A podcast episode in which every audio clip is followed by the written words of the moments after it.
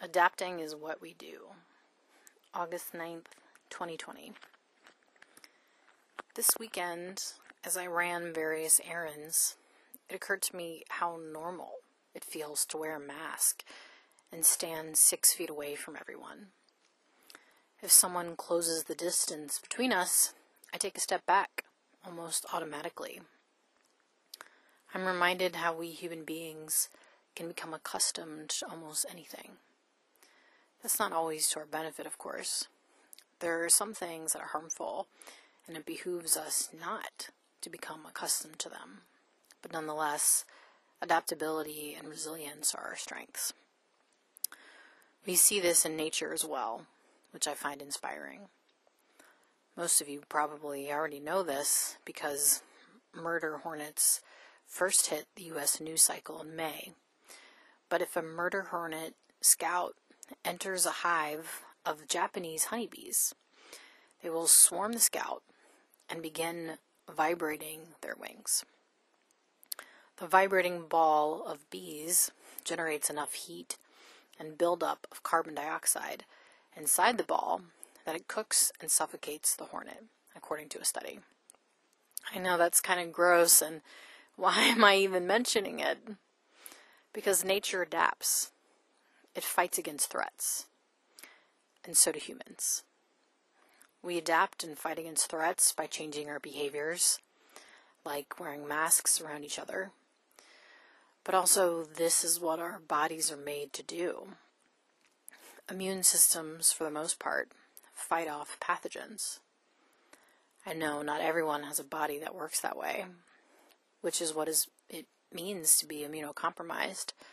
But generally speaking, our bodies respond to threats like viruses and bacteria and mount a defensive response. I notice in myself one part of me is terrified of getting COVID 19 because I assume it will be terrible and maybe I'll kill someone because I've spread it to them. And then another part reminds me that may not happen. It could.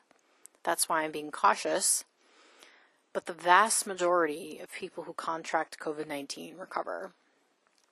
WebMD says the recovery rate is anywhere between 97% and 99.5%. Our bodies, for the most part, know how to fight this virus. Not without consequences, of course, because some people have lung damage or brain damage as a result of the virus, according to the BBC. But still, mostly we've got this. Do I think we should throw caution to the wind and return to the way things were pre pandemic? No, because even if the de- death rate is 1%, when you take into account the size of the population, that can still be a lot of deaths. The United States is a perfect example of that. My spiritual teacher says those who are reluctant to adapt themselves to the changed circumstances are doomed to destruction. Yep, pretty much. We can't pretend our circumstances have remained the same, and at the same time, we must also recognize that we can, have, and will adapt. My spiritual teacher also says you should always remember that you are in a world of passing shows, moving panorama. No picture, no position, no stance shall remain as they are just at present.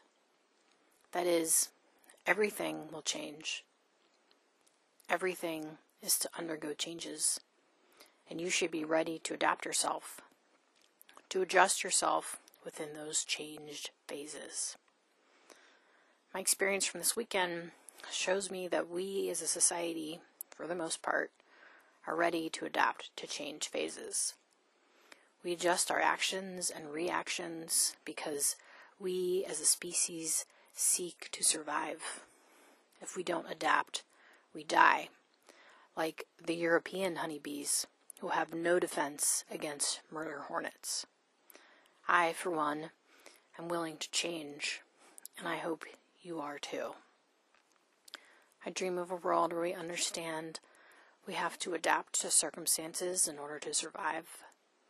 A world where we realize nothing stays the same and we must constantly adjust accordingly. a world where we trust in our nature to fight against threats and realize that adapting is what we do. Another world is not only possible, it's probable.